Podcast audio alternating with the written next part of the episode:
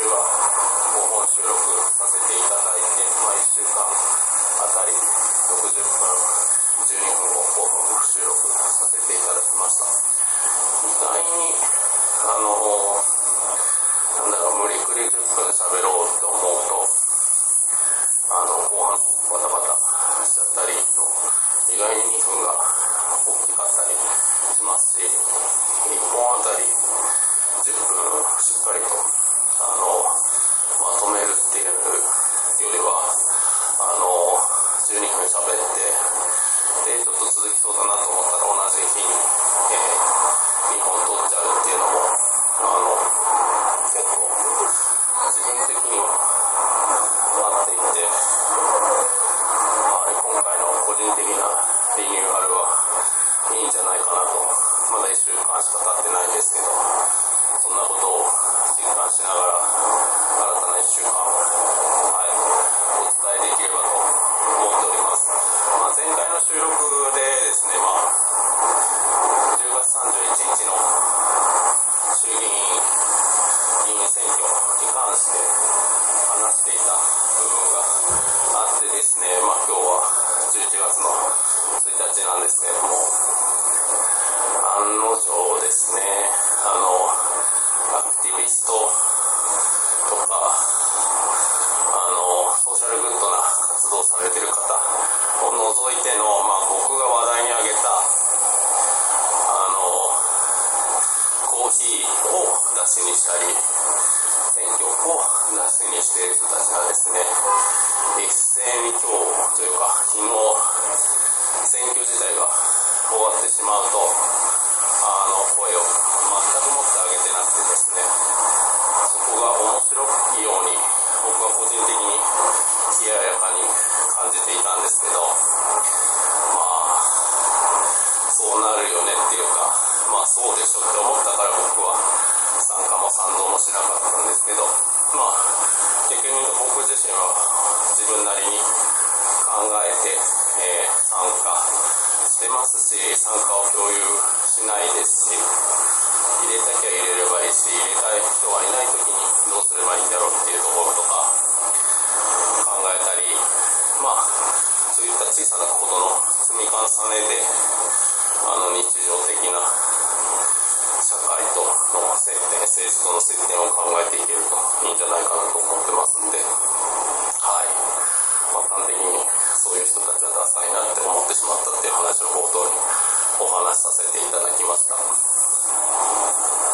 日は月曜日ですて、えー、六本木界隈を歩いている最中に収録をしてるんですけど、ちょっと今寄ろうと思ったパン屋さんがまさかの月曜日休みということで、まあ、お昼も過ぎて、まあ、朝からおにぎりを1個は食べたんですけど、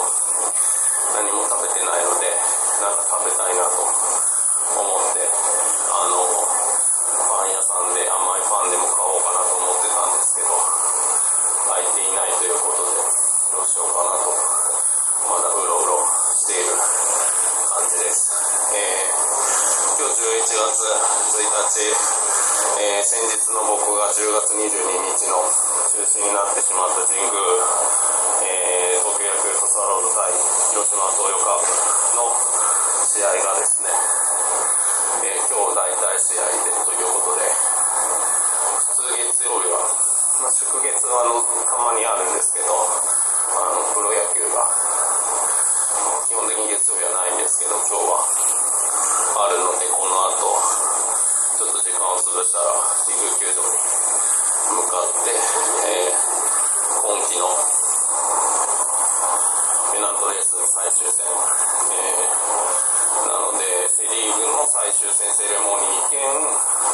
優勝セレモニー、優勝本拠セレモニーを見るために、あとはですね、はい、1984年、僕1984年、昭和59年生まれなんですけど、同い年の、まあ、ヤクルト一筋で、えー入団当時は投手で入団して、高井雄平、えー東北高校からヤクルトに入ってダルビッシュの先輩にも当たる高井雄平、えー最終的には打者に転向して幽閉として19年、えー、現役生活を迎えてですね、まあ、前回の2015年の優勝を決めるヨナラヒットを打った幽閉選手が今季は1軍登録なく、えー、最終戦を迎え、まあ、今日引退試合ということで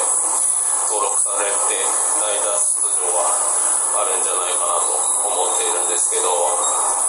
ちょっと、まあ、同い年の選手っていうこととヤクルト一筋でずっとやってきたっていう部分も含めて個人的には思いちょっと違うんですよね。感情は揺さぶられるものは多分にあるのではい。あの全然チケット取るのに苦労したんですけど取れてよかったなと思っている部分と実際に見に行ってもっと良かったなと思えるといいなと思っておりましてでまああの一応今日小金化石を超えて18時のプレーボールに向けて時間が空いている感じで、まあ、ご飯食べてちょっとゆっくりしてちょっとまたサウナ行こうかなと思ってなくもないんですけどはいその前にちょっとサウナ入ってから腹ごしらえの方がいい気持ちでもあるんですけどとにかくお腹が空いてるので何か食べたいなと思いながらうろうろ歩いておりますで2021年10月31日で、えーセブンイレブンがポケモン GO から撤退してるので今日から結構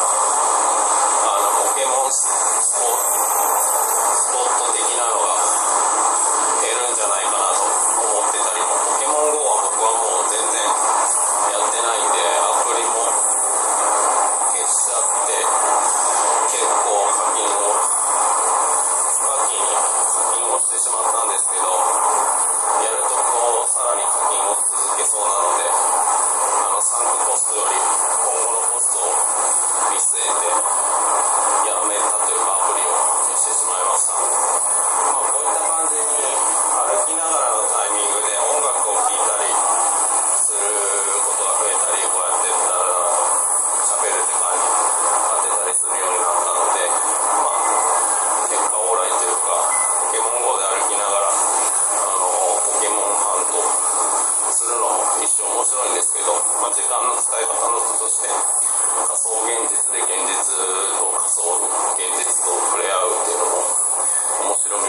ですけど現実の中でただうだうだと歩きながらこうやって収録するのもいいんじゃないかなと思いながらあの結構ながら聞きで音楽だったりラジオだったりポッドキャストを聞いてしまうと実際自分が収録してる時間を当てればよかったって後から気づくことが多かったりもするのでそういった部分で